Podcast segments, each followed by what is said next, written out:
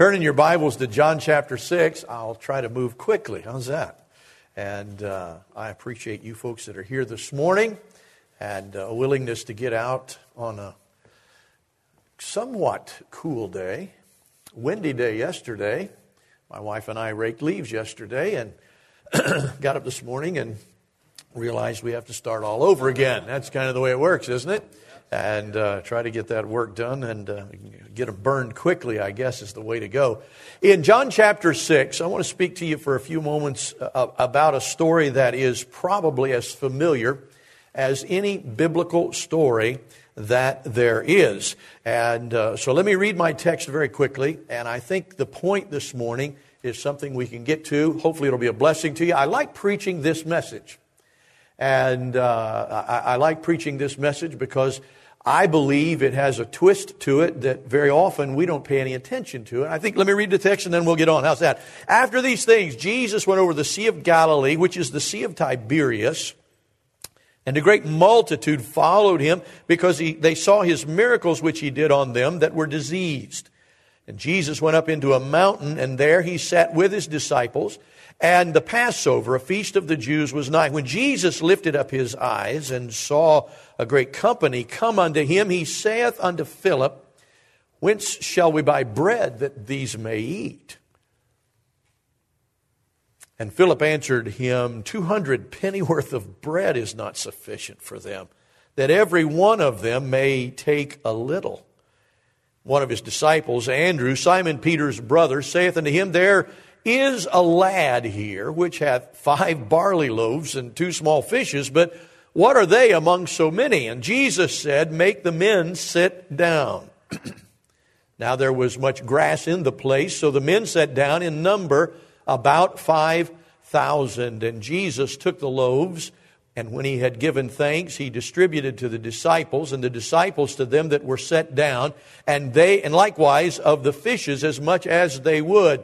When they were filled, he saith unto his disciples, Gather up the fragments that remain, that nothing be lost.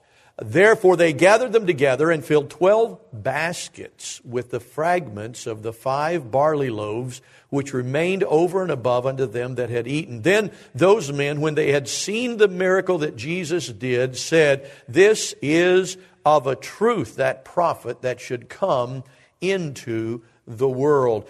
I suppose everybody knows the story. Uh, I remember singing it. Uh, uh, I don't remember singing it, but I remember learning it, I suppose, as just a boy. I started my uh, career in church at about two weeks of age, I am told. I don't recall being there, but uh, I grew up in Sunday school. And, of course, being in the children's ministries and Sunday school, everybody learns the little choruses. And uh, this is one of the choruses that we sing about the little boy. And we one of the stories that we hear prominently about the little boy. And it's a story that really is catered to a young person. And because of that, it's sung about, it's preached about, it's told again and again. And the idea here is what a great thing that God can use just a little boy. And I agree with all of that. However, may I say to you, this is one of the stories that occurs in each of the four Gospels. Not every story occurs in each of the four Gospels. As a matter of fact, not very many of them. Uh, some stories are told in Matthew and some are told in Mark or and Luke, uh, but not in all four. It is a unique thing, and there are some stories. But I say that puts them in a place, at least in my thinking theologically, that gives them a little bit more preeminence. God must have wanted us to make sure that we get this story if he put it in each of the four Gospels. And very often you hear the story, if you're going to paraphrase it or give it a title, you talk about the little boy that brought his lunch to Jesus. However, that's a misnomer. You realize the little boy is only mentioned in one of the four accounts? Would it be safe to say that maybe it's not just about the little boy that gave his lunch to Jesus? I'm not saying that's not important, and I'm not saying that's a great story and, and a great connection. All of those things are true, but to make it only about the little boy would be kind of absurd when he's not mentioned in the other three accounts. So while there is a little lad, and I'm thankful he's there, and while there's great uh, stories and connections that we can make about that little boy, I think the story must be about something else. Let me run quickly through just a synopsis of each of the accounts. In Matthew chapter fourteen, uh, verse fifteen to twenty-one, tell this story. And in that story, we have mentioned for us five loaves and two fishes. By the way, that occurs in each of them, so must have some impact. I find in verse number nineteen of Matthew fourteen, the Bible says that Jesus blessed and broke that before he gave it to the disciples to give. So that bears an important part of this story.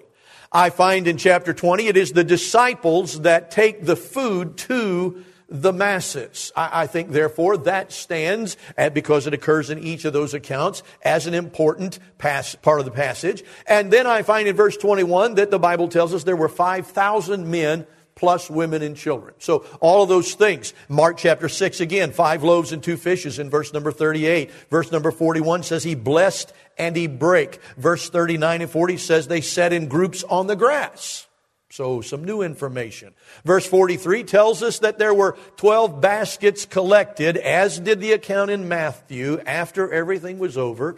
And then Mark tells us that there were five thousand men. Luke chapter nine tells us five thousand men, that they sat in companies as they were assigned. Uh, Luke verse number sixteen says there were five loaves, there were two fishes, which again, we understand. The Bible says in verse number seventeen, they collected twelve baskets of fragments after that they had fed them. John chapter six tells us that there was a lad. First time we find out about him is here in the gospel account we just read.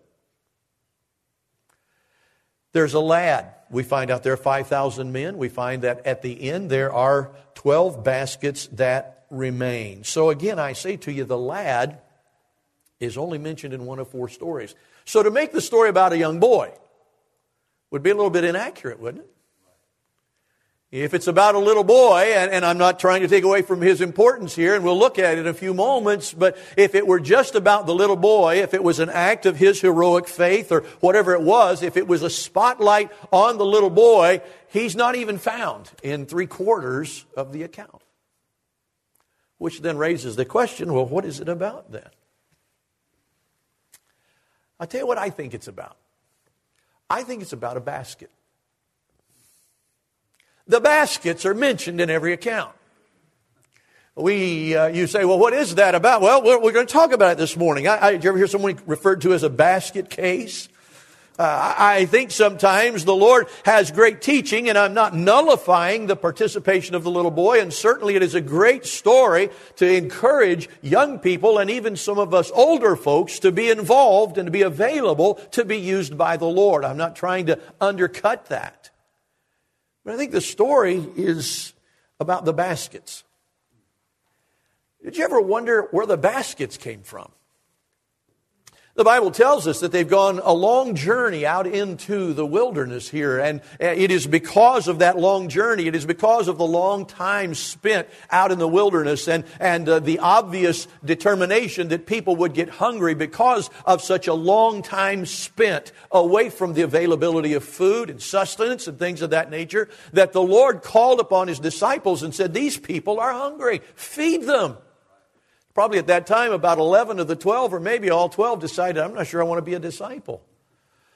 But that story has to do with them making their trek out into the wilderness area, spending a great deal of time, listening to the preaching and teaching of Jesus, and then His notice that uh, they needed to eat, His calling upon the disciples to feed them. And again, uh, we understand that there are five loaves and two fishes that show up, but it w- if it were not for John's account, we would not know the little boy was the one that had it. But in each account, we're told that when they were finished, they collected twelve baskets full. Well, my question is this. Where did the baskets come from? If they've journeyed a long distance out into the wilderness, I don't suppose as they were getting ready that morning, and, and if your house was like our house when we were getting ready and the kids were small, it is pandemonium. I think that is probably the reason that word was invented for ch- Christians God's people getting ready to go to church. That's that's the only place I've seen absolute pandemonium. You're looking for the kid, and he comes out, and he doesn't have his belt on, or he doesn't have his pants on yet, or she needs to have something fixed, and she can't find one of her shoes, and then she's got her purse, and she drops her purse, and the stuff comes fall. All of those things take place. Am I telling the truth? If you got a family, it's just pandemonium chaos. And so having seen that over the course of the year, you, you, we've seen some unusual things that ended up going to church with us. Uh, I have a son, and obviously boys are probably a little worse than girls for just picking stuff up and deciding they're going to take it to church. And so I, I would tend to look at it along that line. But the question is, how in the world do you get twelve empty baskets, eight miles out into the wilderness, through the course of the... Who carried a basket out into the wilderness? I think it's about a basket.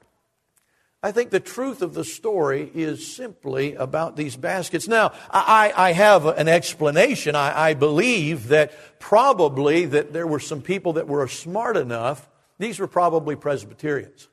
They were not the Baptists in this crowd. Presbyterians tend, Presbyterians tend to have a little more, uh, you know, foresight and understanding. And I believe in some of the Presbyterian homes that morning as they were getting ready, one of the fathers said, well, yeah, we better pack a lunch. You know, Jesus takes a lot of time.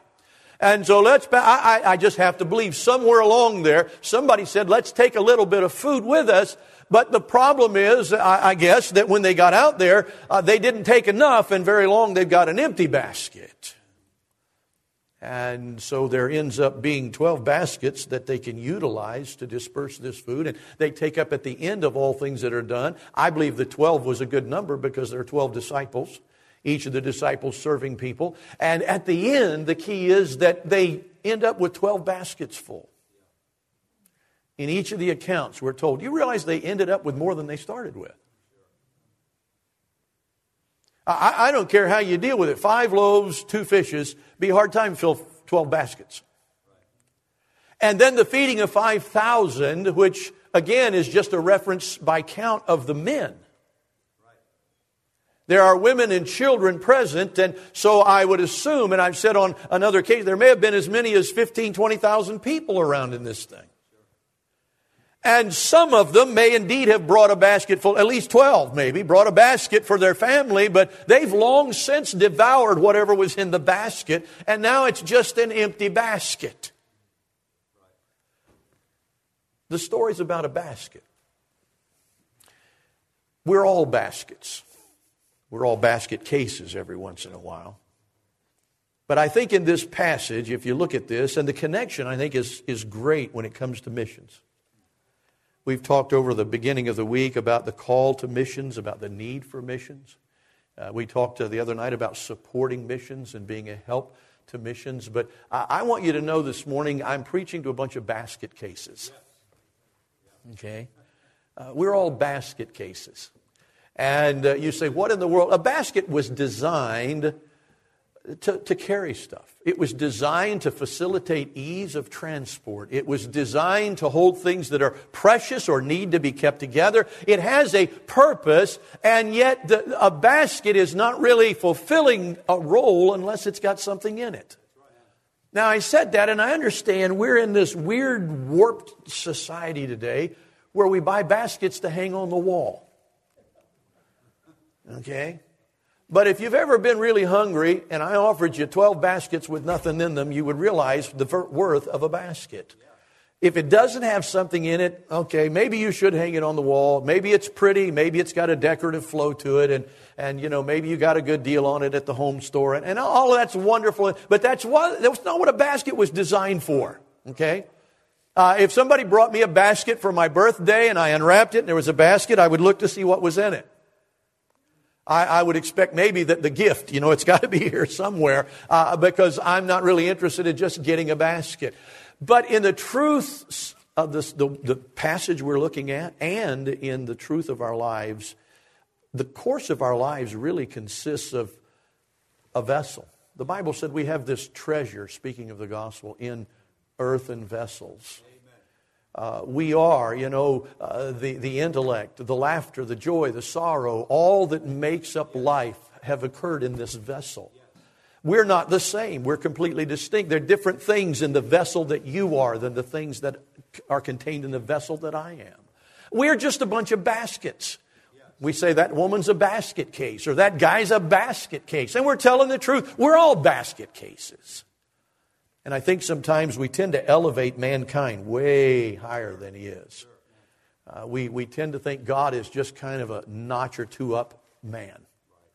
He's a human being. He's just a little higher than a human. But let me be honest with you. We're probably as wor- worth as much to, to God in His omniscience and in His omnipotence as an empty basket. Simply put, God doesn't need us.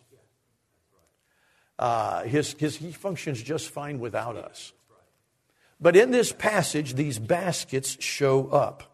And uh, this little lad brings his lunch. He's got it. I tend to teach that he had it in a sack. I can't imagine what he had filled a basket. I don't believe that five loaves and two fishes would fill a basket. Maybe they were. Maybe one of the baskets was a basket that he carried his lunch in. I don't know. Maybe it looked a little bit like a fishing creel that you wear on your side. But a basket nonetheless. It was designed to hold something. And all at once we've got twelve empty baskets now that can be filled with the remains of this miraculous provision of food.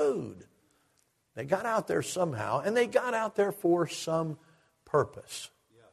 It could be that there were just twelve kids that morning that were tooling around the house, and Mom's yelling from the back room while she puts her makeup on, "Are you ready to go?" And the little kid, "Yeah, I'm ready to," and he's got a basket in his hand. "Do you have your Bible?" "Yeah," but he left his Bible and he brought his basket. I don't know how they got there, but I know out in the wilderness, miles away from nowhere, there were twelve empty baskets. You say, why is that important? It's incredibly important.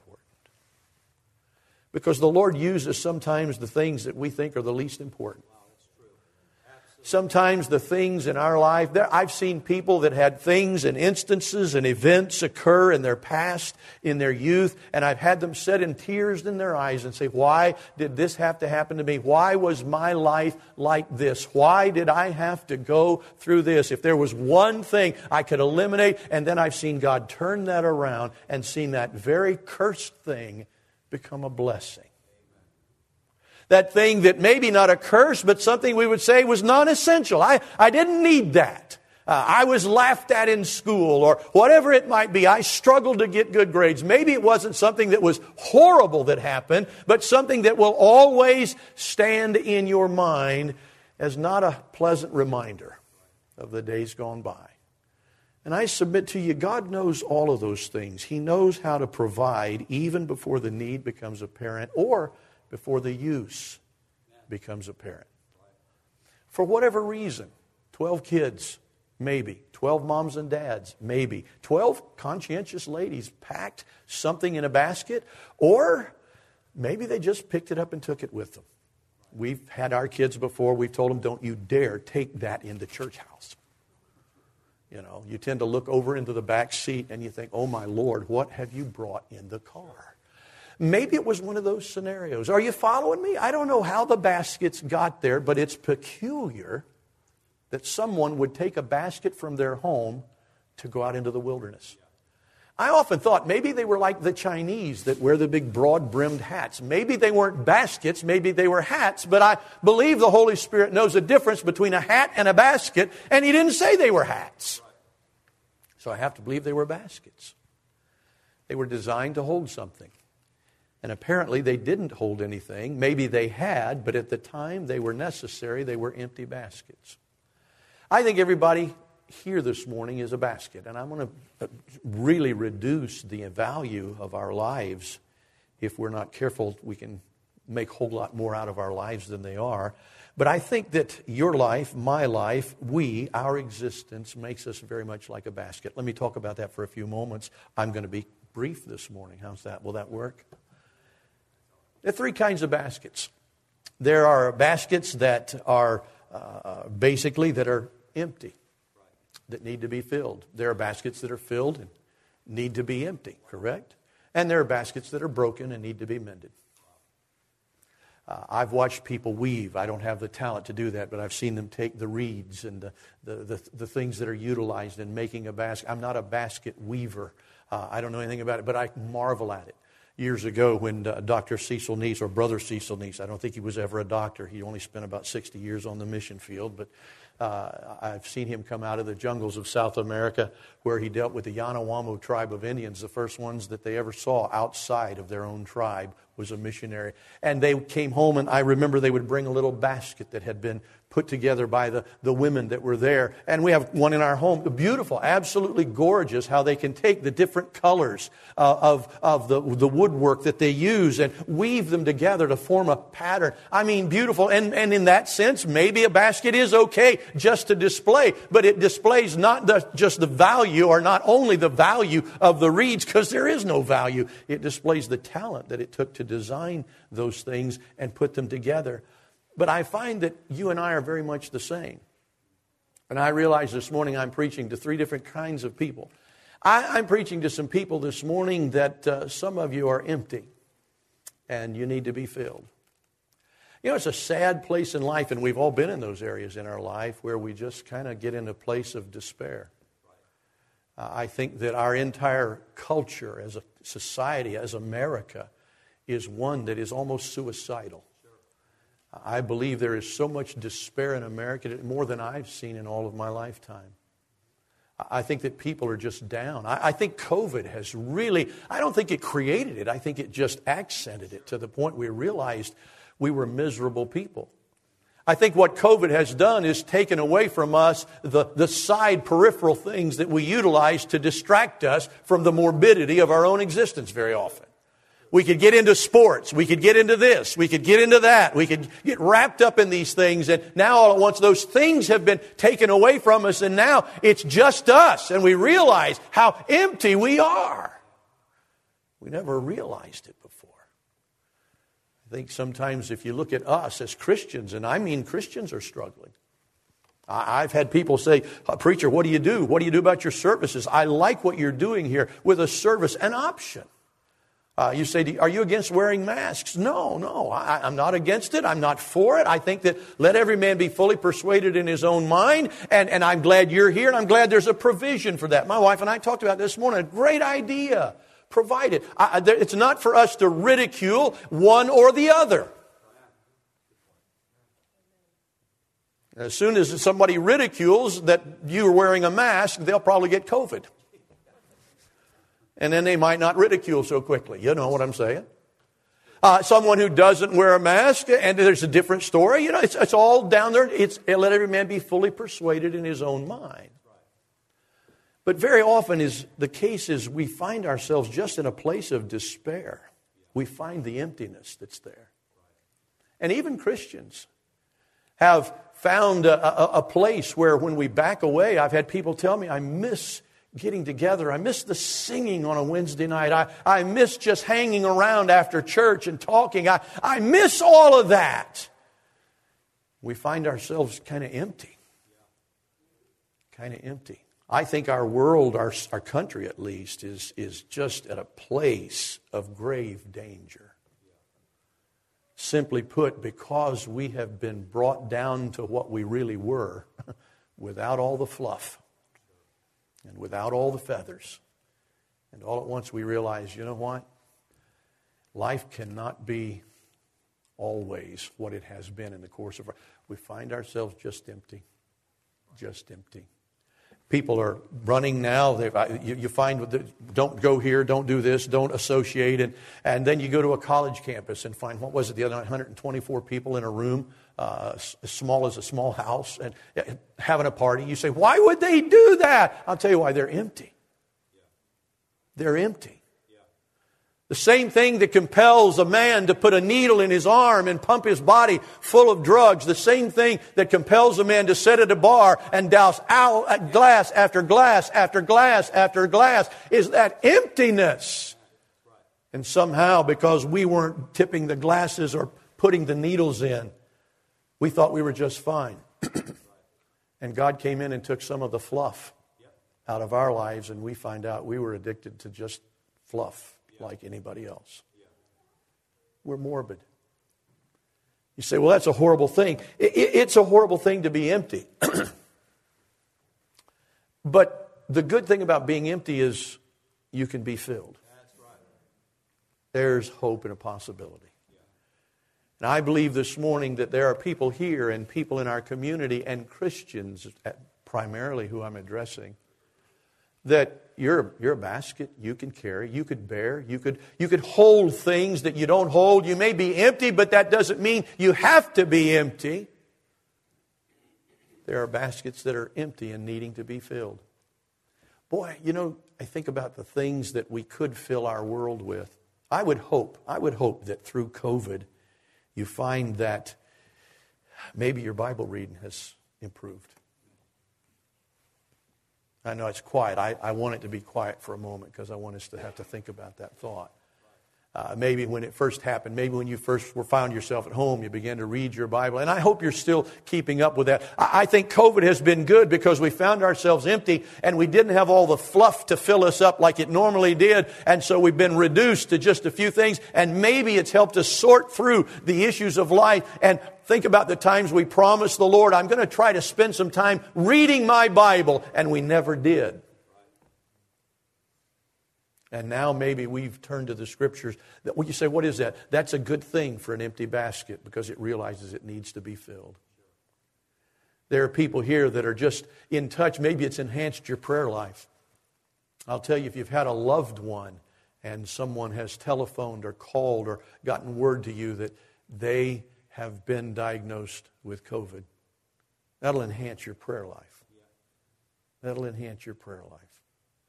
Maybe you thought back years ago, well, you know, I don't have time to pray and I'm not, I don't pray like I should. And, and well, preacher, you know, it just takes a lot of time. And now then, because we've been emptied out, God's been able to fill us up with some other stuff. There are people that are empty, needing to be filled, and filled, needing to be emptied. We find ourselves in a place as baskets today that it is the purpose of a basket not to hold forever. A basket is a utility device. It is a means to convey. It is a means to keep things together so that they may be utilized. And maybe you're a basket this morning that is just empty, needing to be filled. Maybe you find yourself saying, God, please do something in my... That's a good thing. That's a good thing. Be cautious with what you allow yourself to be filled with. And then I say again, there are baskets that are filled, needing to be emptied. Some of us have realized without the opportunity to talk to other people, we go berserk, we go nuts. We're not inside people. We're not people that are good to be shut up. And, and uh, you know, I, I hate to say this. It's going to sound horrible. It's going to sound sinful. But in some capacity, we've learned to thank God a little bit for a cell phone. At least you can talk to somebody. At least you can be around somebody. At least somebody's still out there. You almost feel like everybody's gone away. And life is ended, and sometimes it's good to be able to contact other people, and sometimes it's good to be an encouragement to other people. Sometimes it's good to be filled and have the ability to help other people with what God's given you. I find people have enjoyed preaching much more in these days and times. You know why? Because they just come to church hungry. Uh, that crowd that used to show up, you know, five minutes late with all kind of stuff going on, and I looking at their watch, I got to be out of here, I got to be gone, I got to go, I got things to do. That's kind of gone away now. We're not forced to go twelve different places at one time. Those uh, inability to stand around and talk a little bit or to talk on our phone with other people, it was always, you know, I got to go, I got to go, I got to do this, I got to do that. We were just moving helter-skelter here and there. And I find that sometimes it's good because... Uh, Uh, we have uh, the opportunity now to spend some quality time with other people. We have the ability to talk to some old friends and people we've always said, you know, I need to talk to. Now we've got some time, and that's good. You know, I find neighbors have talked to neighbors a little more. You say, why? Because they're not in such a hurry to get somewhere else. I find that parents have talked to children a little more because they're not rushing out the door to get to school. And children have talked to moms. I find that teenagers are actually talking to their parents a little bit. And parents are talking to their teens. Sometimes it's good because we can find ourselves empty needing to be filled and filled needing to be empty. And I don't know where you are in any of those cases today, but none of that's the course of my message. The course of my message is about that other kind of basket, and that's a basket that's broken. Needs to be mended. You know, a basket that's broken can't hold anything very long. It is a waste of time to try and put anything into a broken basket because it just flows right through.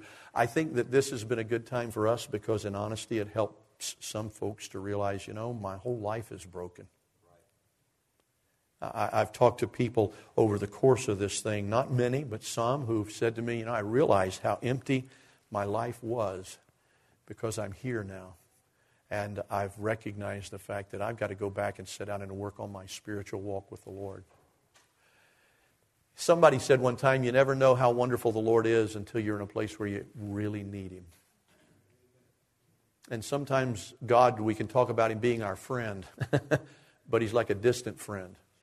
Uh, I have one brother. He lives nine hundred miles away. I've seen him probably once in the last two years. And if there's a phone chat, it's usually brief because he's going in here. And, and I love my brother, but boy, it's not the same as it was when we were kids, Brother Walt. And I think sometimes life is just like that if we're not careful. We begin to realize that things are broken that need to be mended and need to be fixed. You know, as a Christian, sometimes a Christian can be filled with the gospel and never take the chance to empty it out. And that's detrimental. And sometimes a Christian can be empty and just needs to be filled with the joy of the Lord, and that's detrimental. But very, very, very often, if we're not careful, we can be broken as a vessel and not even recognize it. Do you ever find yourself through the preaching of the Word of God? I have.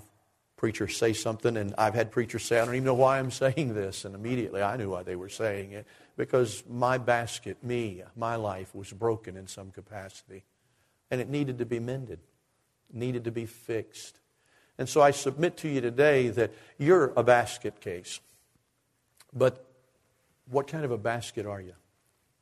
Are you a basket that's filled with so much and yet you refuse to submit to trying to empty it out for somebody else, to be a blessing, to be a help, to be kind, to, to give direction, to, uh, boy, all of those things that we can sit down in a, you know, we're legends in our own mind.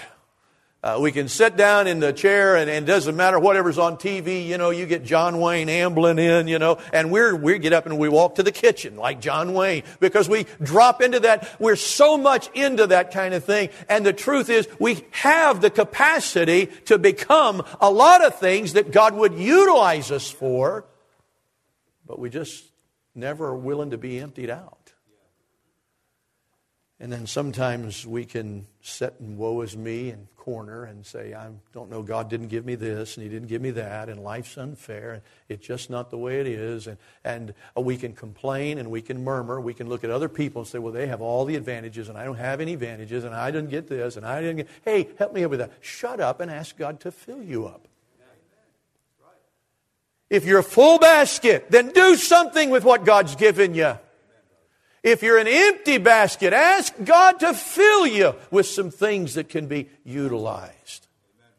Well, we don't have to worry about saying, here am I, send me, because here's about the only place we can be with COVID. We're not hurried and distracted going here and there. We could honestly say, God, I'm here all day if you got anything for me. I'm here for the long haul. I'm here. Give me something that I can pass to others or help me pass what I've already gotten to others because I've held it in for so long. But I think sometimes we might need to say, Lord, I'm just broken. I need to be fixed. You know, I find a lot of unsaved people during this thing with COVID have come to a realization that the spiritual side of mankind is more important than they thought it was. They're open. They're open. There are unsaved people that you work with, unsaved people that live next door to you and down the street, unsaved people that played around with your kids, whose lives have been touched by the loss of someone they did not think they would lose. They have learned what it is to harbor themselves because of fear. It is not normal what we're doing for Americans. And you say, well, that's okay, maybe it's the judgment of God. Maybe it's just God showing you that your basket's broken and it needs some repair. If you can sit back and realize that these people lost a loved one to COVID and now then they've lost another to COVID and they're dealing with somebody in the hospital, do you realize there are people in nursing homes that can't even see their own families through all of this? We're in a place where we, I think, have been humbled to admit that we're broken and need to be fixed. that we're full and we need to spend some time emptying and helping other people, or that we're empty and we need to find those that can help fill us and get back to the Lord, who is the ultimate source of all things worthy in a Christian's life. So there are folks that are empty needing to be filled. There are folks filled that need to be empty. There are folks that are broken needing to be mended. We're just baskets. I'm encouraged by this story because those twelve baskets are there. And I don't know whether you've thought about it or not. There were twelve baskets. Maybe people brought food into the wilderness for their family, at least twelve of them, maybe. I don't know. But but they ate the food because they were all hungered, the Bible said. So it maybe they packed a lunch and they ate it, you know, at nine o'clock. That's kind of the way it works. When you fix food and you start to wrap it up, nah, why bother? Let's just eat it right. I don't know, but for whatever reason, those twelve baskets are out there. And those twelve things, there's a need and a necessity. But a basket that's empty needs to be filled. They came to the Lord, you know, and, and uh, they said, we need food. And at that point, the idea that there were twelve baskets wouldn't have meant anything. They needed the Lord to provide something, and He did. He provided the food. He brought those things miraculously to those folks who were in need. But now everybody's sitting back, and I believe they had more than enough. I think it was one of those meals where you pat yourself on the belly. You say five loaves and two fishes. Don't focus on the minuscule part. Focus on the Lord Jesus Christ and recognize that when it's all said and done, they're just patting their belly saying, boy, that's the best meal. That's better than Cracker Barrel. I mean, they're just talking about it. And now then, everything's gone and there are baskets that are empty sitting there because all the people have eaten. And then uh, someone raises their hand and said, Lord, you know, I have to be honest with you. I can't eat anymore. I probably took more than I should.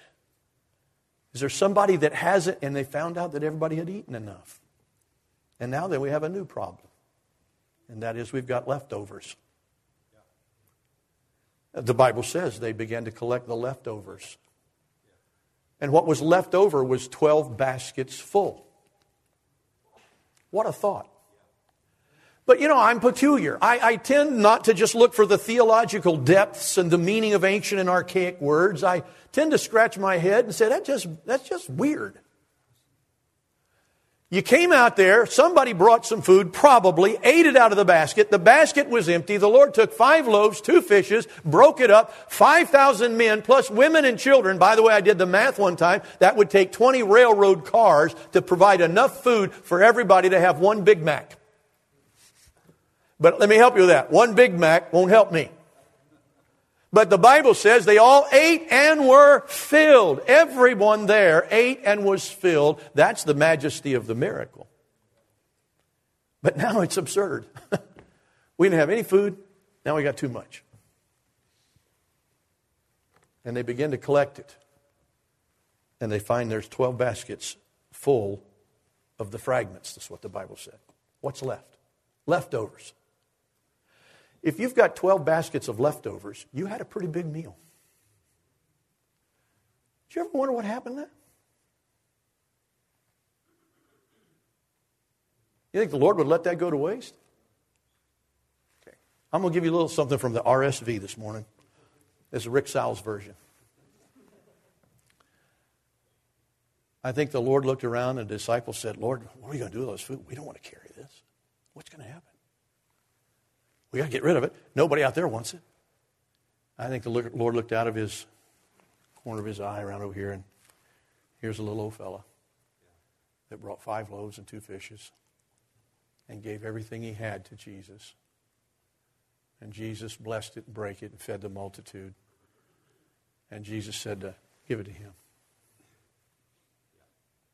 You know, when you put what you have into the hands of God for His use, you will never, ever, I stand today to be corrected, you will never, ever suffer because God can't meet your need. But now we got another problem. We got one little boy, and we got twelve baskets of food. How's he going to get it home? I think the Lord said, you know, They had twelve guys that said, we got five loaves and two fishes, but what are they among so many? Now, Peter, James, John, get a basket. I think there was an entourage that day as they headed out of those Galilean hills. Little boy chasing the bugs and the flowers and playing all the way home, picking up rocks and throwing them out in the field, and right behind him comes a stately apostle with a basket full of food, and then another basket by another apostle carried by. You say, what, what are you saying? I'm saying that the twelve baskets, they got to get back. And so uh, all at once, I believe Mama looks out the front door. Huh? How many of you mamas, if you looked out the front door and saw twelve men coming behind your child, would say, oh no, here we go again. What's he been up to now? And I think she was worried. She probably called her husband and said, you got to get in here now. This is not going to be good. He's got the religious leaders behind. He's got all of Jesus' disciples have brought him home, and they're carrying baskets of broken things. This is not good. I told you we should have gone with him. And here he comes, and they bring those twelve baskets into the... And she looks at that little boy. She said, what have you done now? And he said, Mom, I just did what you told me to do. Jesus needed some food, and I gave him my lunch. And now, Mama, you need to call all of our neighbors, all the kinfolk. You need to call everybody we know in town, because we got more than we started with. Can I say to you, that's the way it is when we take our meager resources and put them at His beckon. God can take one empty basket, and He doesn't have to fill it, because He can fill twelve other different baskets and supply the needs that we need. God has a means of taking care. What does that have got to do with missions? I tell you what it is. These missionaries have spent their lives, they've been on their knees, they're doing their best to facilitate climbing onto an airplane or a boat or whatever it is and going to Bula Bula land. And all they've got is just a little basket called a Bible. And they've got in that Bible, though, enough to meet the needs of all those other people. Somebody's going to have to come up, though, with some more. Given to missions, to me, has always been a privilege. A privilege. You say, why? Because it means I have. I'm thankful I'm not living in a grass hut somewhere halfway around the world worrying about the marauding tribes that have come through in the last four days carrying drugs and shooting innocent civilians. I'm glad I... Listen, my heart goes out to them, but I'm glad I'm not there. You say, that's horrible. Then you go. I'll pay your way. We can get real arrogant in our safety. I'm glad for my safety. Do you understand that? I'm thankful that I'm safe. But because of that, I recognize I need to be a help to get some of these people where they're going. I need to be an encouragement to get the gospel to some of those people around the world. And truth of the matter is, I find that when you and I get on board, somebody said, well, you know, I don't like missions conferences. They're always about money. Well, what else would they be about? Food?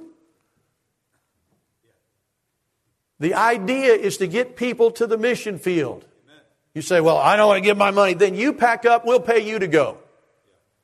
As long as you promise never to come home. We want our missionaries to come home. You can stay. We get so arrogant. We get so aloof. Well, you know, they're just here to get our money. They can't work in a foreign country. It's against the law. They can't get what your money can get for you here in America. I've known missionaries in the jungles of New Guinea that had to pay four or five thousand dollars for an emergency helicopter to get a child out of the jungle that had been hurt because they were going to die of gangrene. And listen, you've never had to do that. You understand? Well, they're just out. Aren't you glad that when somebody out serving the Lord, winning people to Christ, has an accident, that there's enough to get them where they need to go? Sometimes we just don't make sense. We're to give. You say, well, I only have so much. I know, you only got so much in your basket. And these missionaries come through, and let me help you. These that are here will be gone next week. And next month, there'll be another one. Oh, you say, don't miss this. It's not how many come through. It's the fact that every time I empty my basket, I empty up with, end up with twelve more baskets. Every time I give what I've got, every time I part with my lunch, I see God do something miraculous. I see God do something wonderful. And in reality, I see in the end result that God provides for me as much as I need while He provides for others. Would you bow your head just for a moment this morning? I want to ask you a question. As an individual, just me and you, is that all right? What kind of a basket are you? Just look at your own life. Let the Holy Spirit ask God if you're not sure. Lord, am I a basket that's way too full because it's not willing to be emptied? Or Lord, I'm just an empty basket. I need the touch of God in my life. Lord, the Scripture says, restore to me the joy of thy salvation. Maybe you're empty. Maybe you're broken. Maybe you'd say, Lord, I haven't known any fellowship. I haven't known any rejoicing for a long, long time. Something has broken that relationship. But whether you're empty, full, or broken as a basket, the truth of the matter is there's a God that can remedy all of those situations. I'm going to turn the service back to the pastor. I know we're finished and need to go. But might I encourage you, don't leave this morning without spending some time with God to remedy whatever the situation is in your life. If you're broken, let Him fix you. If you're empty, let Him fill you. If you're filled, do something to spread what you have, to be a blessing and an influence.